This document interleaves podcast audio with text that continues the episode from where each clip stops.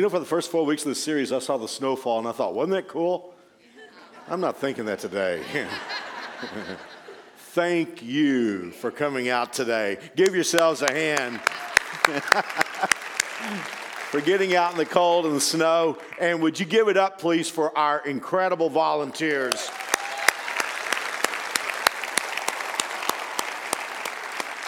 We, when this service is over, we'll be right in the middle of eight Christmas Eve services. And where the building's been full and nearly empty, these guys have been, they have been here and they have done what they're doing. I mean, in the middle of an ice storm, a snowstorm, many of them have traveled good distances to be here an hour or two early. So, no place but New Spring Church. That's what Brett said this week on his show, and, and he's right. Um, I just want to say, first of all, how glad I am that you're here. And if you weren't part of this series up till today, just let me have about half a minute to give you a review. We're in a series called Seasons Greetings. And this is probably my 25th or 26th Christmas series here at New Spring. And I've done Christmas series just about every way you can do them.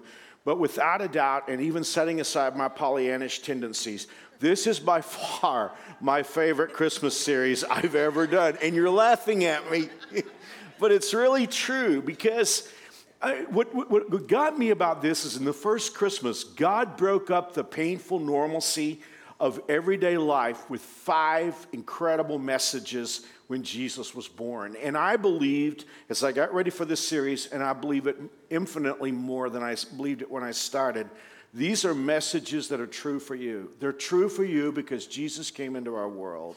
If you were here for week one, the week before Thanksgiving, I told you the story of Zechariah, which is really how the Christmas season and the New Testament begins. After 400 years of silence, radio silence, God shows up and he says to a man who thought that life had forgotten him, You're not forgotten. Remember with Zechariah. And, and that's the message that God gives you because Jesus is coming to our world. You're not forgotten. God knows you, He knows where you live, He knows your hurts, He knows your dreams, He knows your fears. And, and so God hasn't forgotten you. And then week two, oh, what a great message for you that the, he gave to the wise men. Actually, he gave them this message four or 500 years before. But his message to them was chase the light. You know, we're here at all different stages of our Christian life, but you know, here's the thing God never asks you to have somebody else's spiritual experience. God never tells you to travel someone else's spiritual journey.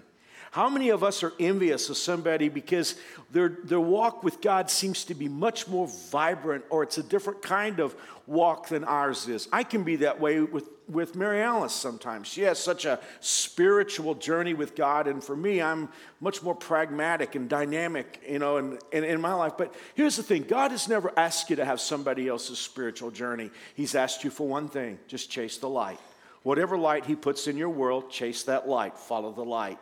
And then week three, which is my favorite of all this, I'll ne- we'll never forget. If you were here that weekend, you'll never forget the weekend we talked about Barry. How that God said to us, miracles are not abnormal. It's just when the normalcy of heaven touches the normalcy of earth.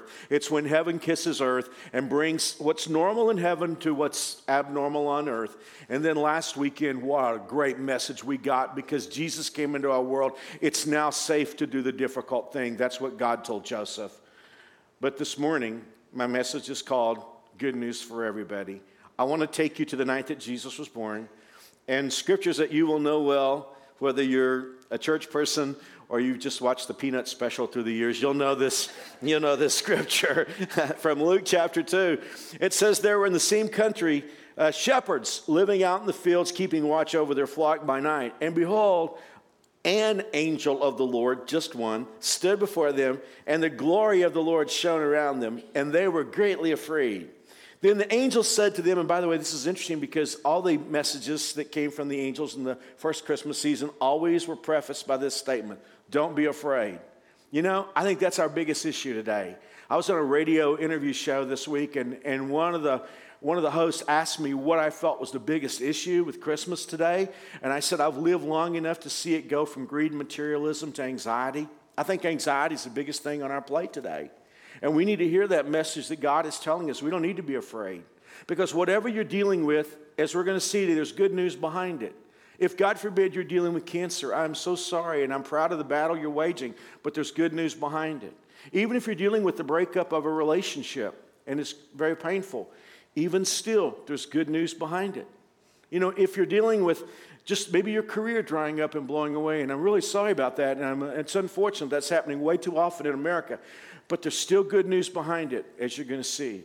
And so the angel said to the shepherds, Don't be afraid, for behold, that's like saying, Wow, I bring you good tidings of great joy. Now, I love that because it's like a redundancy, isn't it? It's like I'm bringing you good news of good news, or I'm bringing you great stuff of great stuff. And, and so hold on to that for just a moment. I'll come back to it. I'll bring you good tidings of great joy, which shall be to all people. For there is born to you this day in the city of David, or the word for there means because. I'm bringing you good, good news of good news because there's born to you this day in the city of David a Savior who is Christ the Lord.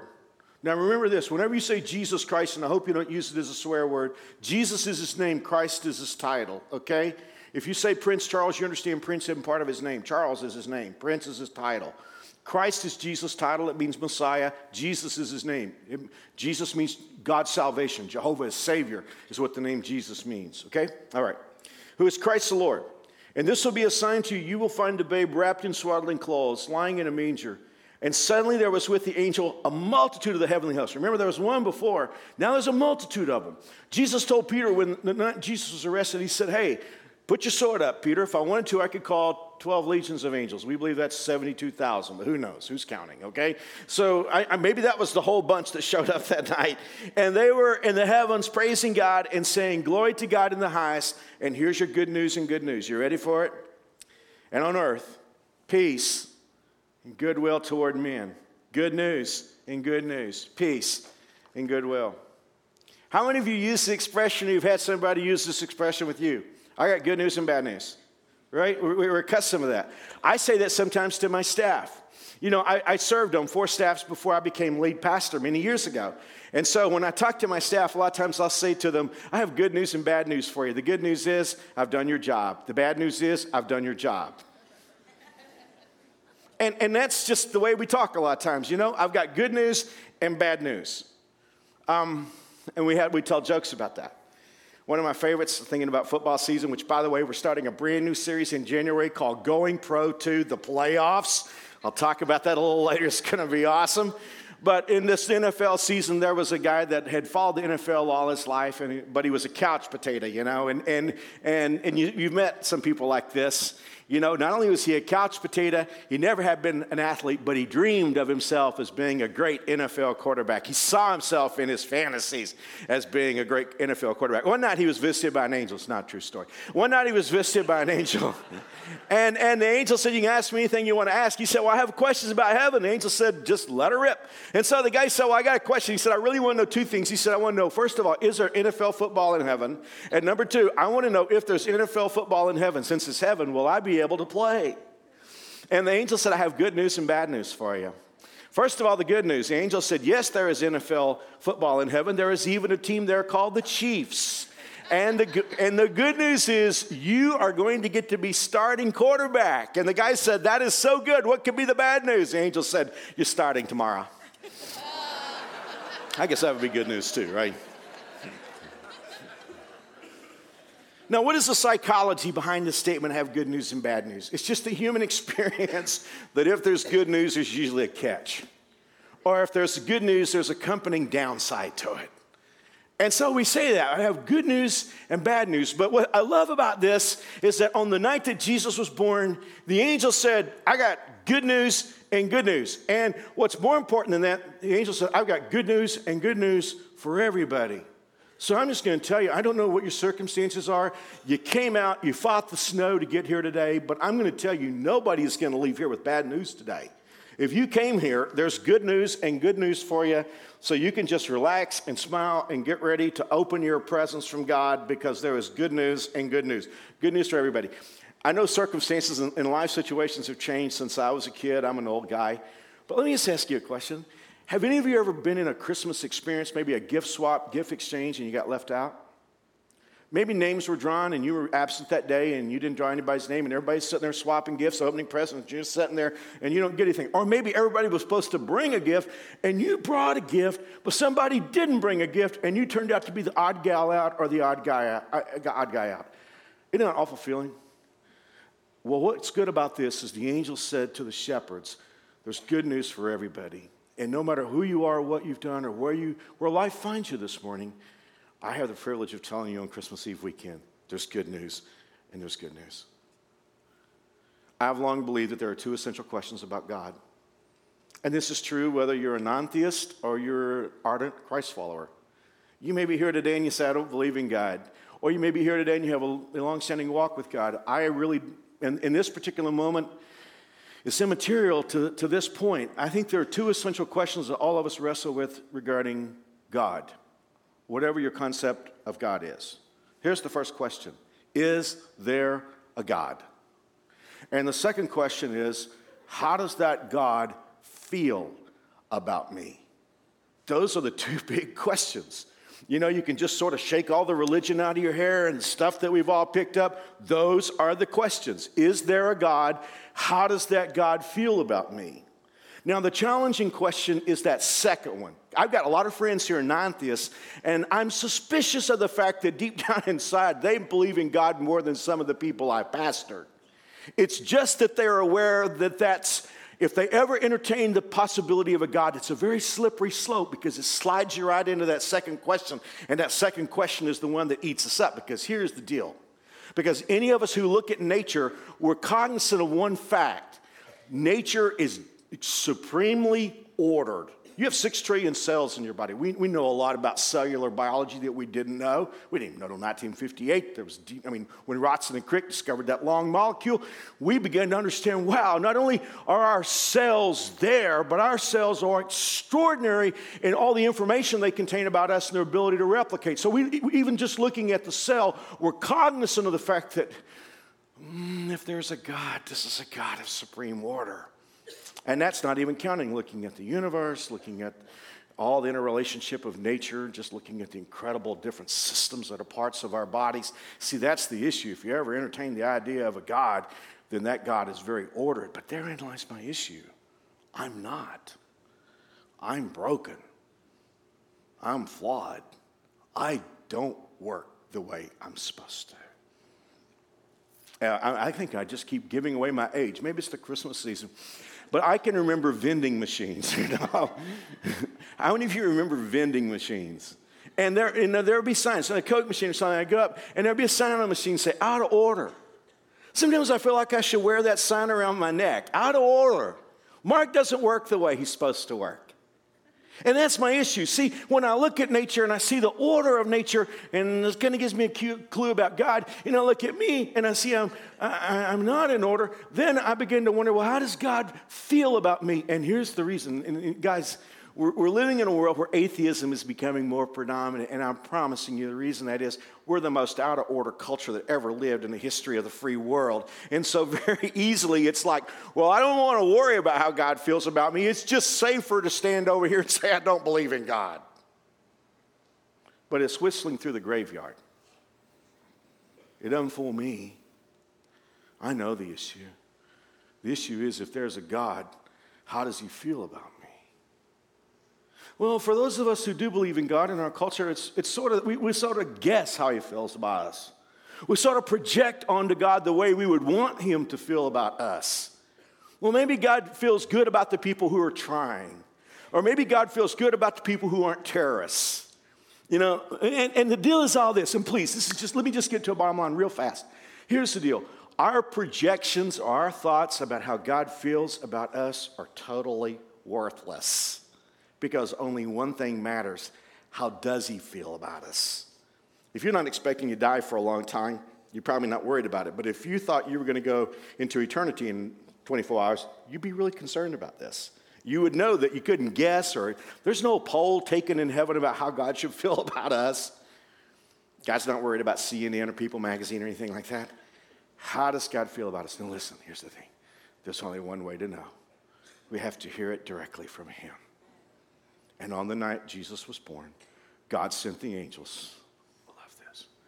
God sent the angels to tell us how he feels about us. God says, number one, he has goodwill toward you. God has goodwill toward everybody. I love who the message came to. When Jesus was born, God sent the angels, and I love this. He didn't send the angels to the religious leaders. He didn't send the uh, leader. He didn't send the angels to the political uh, political elite. He didn't send the leaders to the uh, angels to the business class. He sent the angels to shepherds. Now, for all of us who grew up in the Western world and watched the Peanut Special, well, the idea is that well, that's just sort of the way it rolled. But you should know something. Shepherds were the last people in the world you would expect God to talk to. They were the, forgive the word, they were the losers of society. Unless you were the youngest kid of a family that owned sheep, you know, like David, if you were hired to be a shepherd, you know why you were hired? You don't, you don't know how to do anything else. You can't, you can't fix something. You can't make anything. You don't have any education. You don't know how to make money. You don't know how to do anything. The only thing you can do is stay out there in the fields at night and watch sheep. I mean, shepherds were the losers. In fact, I love this. Shepherds were the people who had probably, in the minds of the people, wasted their lives. They were the last people in the world. Uh, people looked down on shepherds because, quite frankly, if they had to stay out with the sheep, you can imagine what they smelled like. They couldn't take baths, and then they couldn't go to the temple or the synagogue, and the religious elite thought they were ceremonially unclean.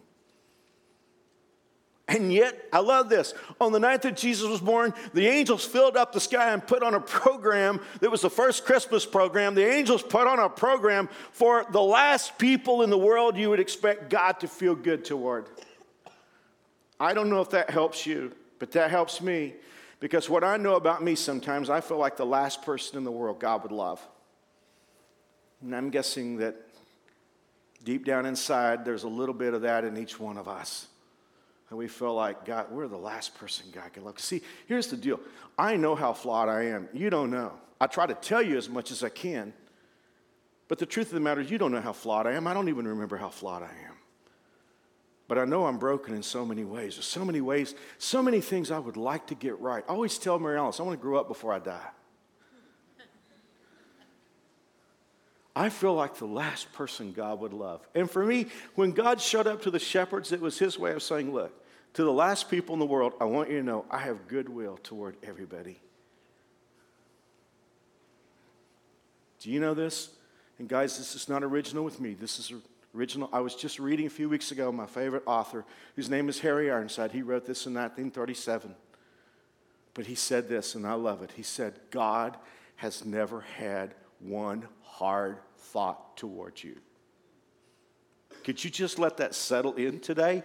God has never had one hard thought towards you. On the worst day of your life, when you were doing the worst thing you've ever done, God never had one hard thought toward you. You may have had hard thoughts toward him because you presumed he had hard thoughts toward you. But God's never had a hard thought toward you. Harry Ironside went on to say, God does not love you because Jesus died for you. Jesus died for you because God loved you. God has goodwill towards you. You may be the last person in the world. You say, Mark, I'm an atheist. God still, you, you know, you say, I don't believe in God, but God believes in you. God loves you, He has goodwill towards you. You say, Mark, I'm not a particularly religious person, but God still has good thoughts towards you. You say, Mark, I've made horrible choices. Put her there, partner, so have the rest of us.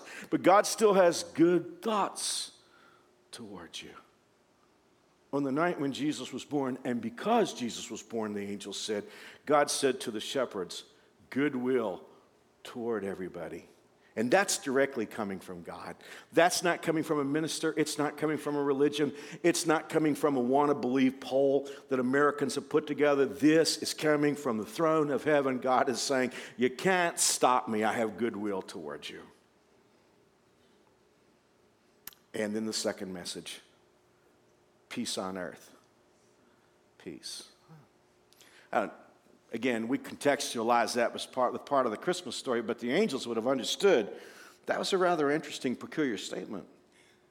Because 20 years before the angels had said, Peace on earth, um, the Roman Emperor Augusta had declared what's called Pax Romana. If you've studied history, you know that's the Roman peace. And basically, what the emperor just declared is the whole world is at peace. And, and, I, am sure that that was a benefit, but as, as, the, as the Stoic philosopher Epictetus said, the emperor may declare peace between armies, but he can't declare peace with what's broken on the inside of us. That's a paraphrase. How many of you have discovered you can't just declare peace? Every parent of more than one child in the room is part of that fraternity. How many of you have learned you can't declare peace in the back seat of the car? You can't declare peace in the house. You want to, y'all stop it right now. No more. But you can't declare peace. And even, see, here's the thing the Roman emperor couldn't declare a real peace because he couldn't change what was broken on the inside of Romans. And beyond that, there were Roman soldiers standing at every corner to enforce the peace. And a lot of us have discovered that there's an enforced peace, but it's not a real peace. I'm talking to 21st century Americans who live in a turbulent world in a fractured nation. And you're saying, Mark, I have a problem with that. If the angels declare peace on earth, I don't know about where you live, but there isn't peace in my country or peace in my neighborhood or even peace in my home. I want you to think about peace for a moment. Peace is only announced because Jesus is in the world. Peace will never come through a plan, it will never come through a program. They can give the Nobel Prize away for years, and it's still not going to mean peace. Peace comes from a person. In Isaiah 9, 700 years before Jesus was born, Isaiah wrote this For to us a child is born, the angels quoted that. For to us a, ch- a child is born, a son is given, and the government will be on his shoulders, and he will be called Wonderful Counselor, the Mighty God, the Prince of peace. Now, work with me for just a few moments and I'll be through. I agree with you. There's not peace between people. There's not peace between husbands and wives. There's not peace between parents and children. There isn't peace between classes. There's not peace between nations. There isn't peace between socioeconomic groups and there isn't peace between races. I know that. But the reason why there isn't peace between people is listen to me, number two, people are not at peace with themselves. You show me a person who hates someone of another race, and I will show you a person who hates himself. You show me a wife who is continually not at peace with her husband, I will show you a woman who is not peace at peace with her own heart. You show me an abusive man, and I will show you a man who is not at peace with his own heart. And you show me a person who is not at peace with his own heart, and I will show you a person who is not at peace with his God.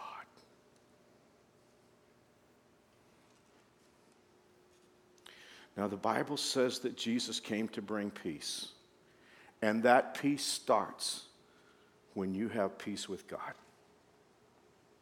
Because if you have peace with God, you can have peace with yourself. And if you have peace with yourself, you can have peace with other people. So if you don't have peace with yourself or peace with other people, you don't have peace with God. But you can try all day long to have peace with other people and you won't solve it. And you can try to make peace with your own heart, but you can't solve it. Not until you have peace with God. Honestly, I didn't intend to bring this in the Christmas Eve service. We were coming home from Texas this week, and I had a thought. Have you ever thought that walls are a cheap substitute for peace?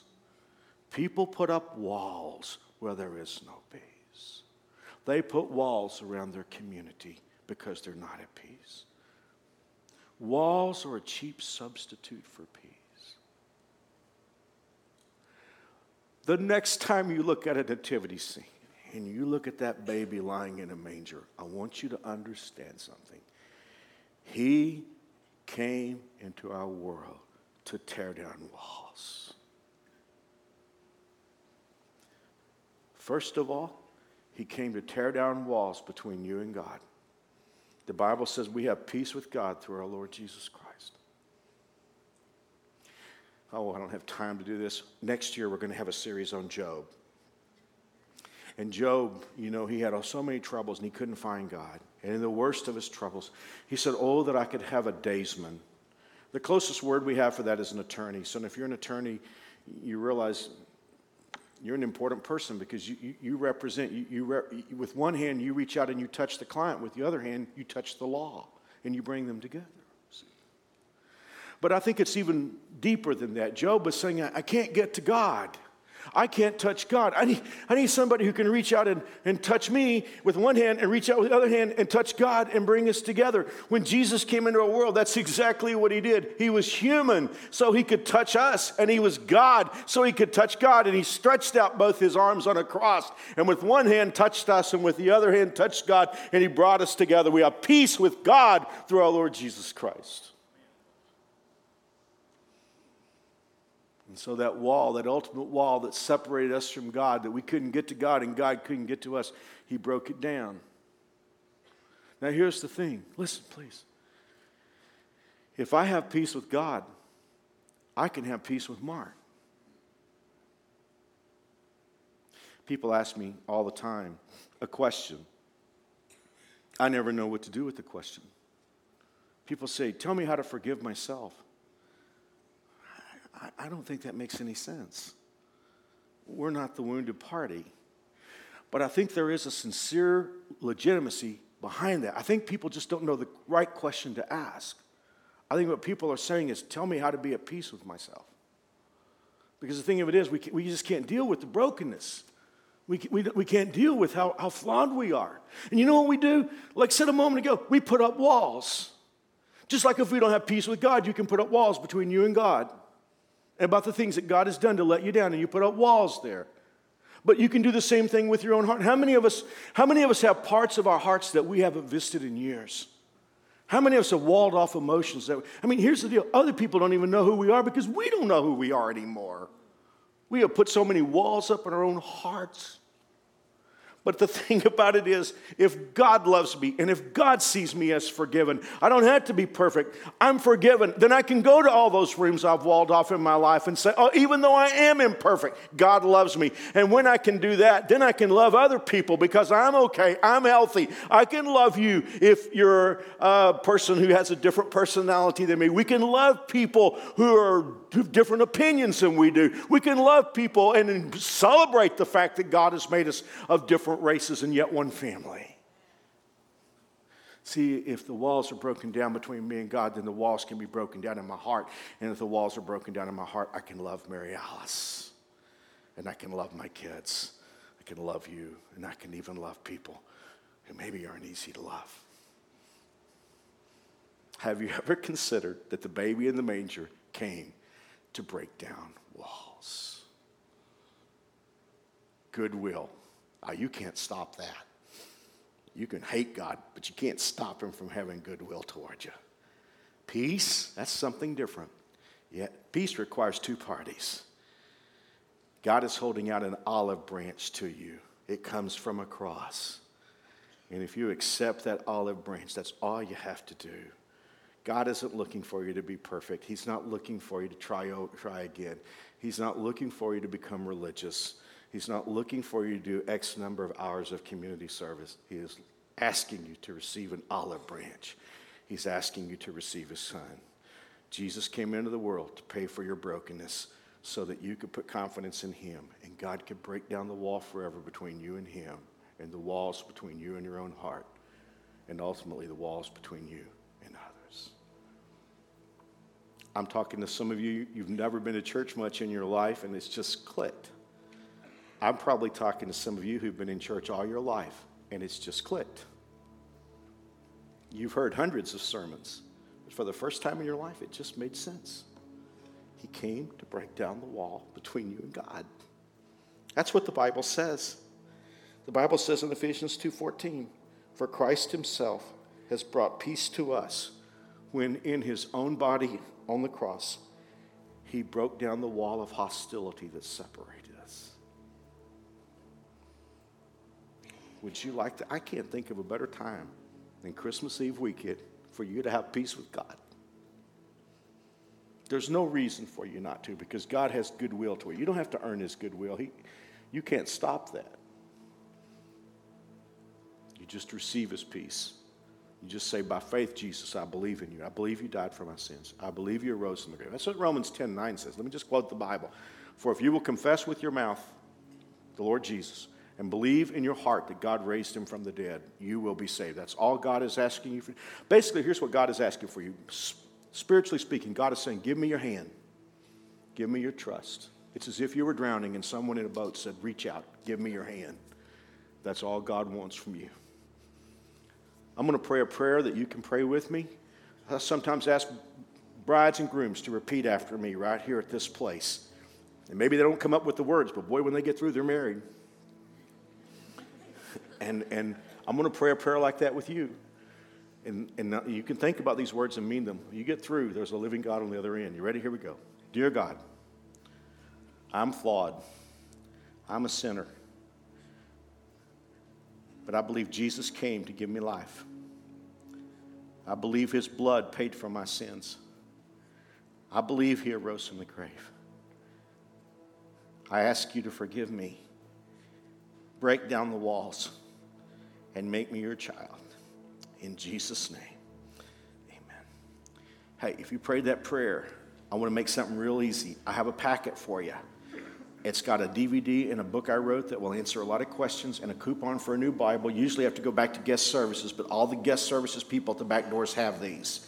So if you just check the box on your card that says, I pray with Mark, on the way out, just hand it to them and say, I pray with Mark and they will give you a packet. Now, please stay where you are because there's a finale you're not going to want to miss, okay? I told you we're starting a brand new series in the first week of January called Going Pro to the Playoffs. We're going into God's book of success, the book of Proverbs. So wear your jerseys, you know, because we're it's going to be awesome. I can't wait. And then um, well, no, no, no church next weekend at New Spring. Our staff is taking the whole week off. There's a great internet experience you can get online, and then I'll see you the first weekend. But please stay here. We're going to receive our offering. There'll be some announcements, and then you're not going to want to miss the finale.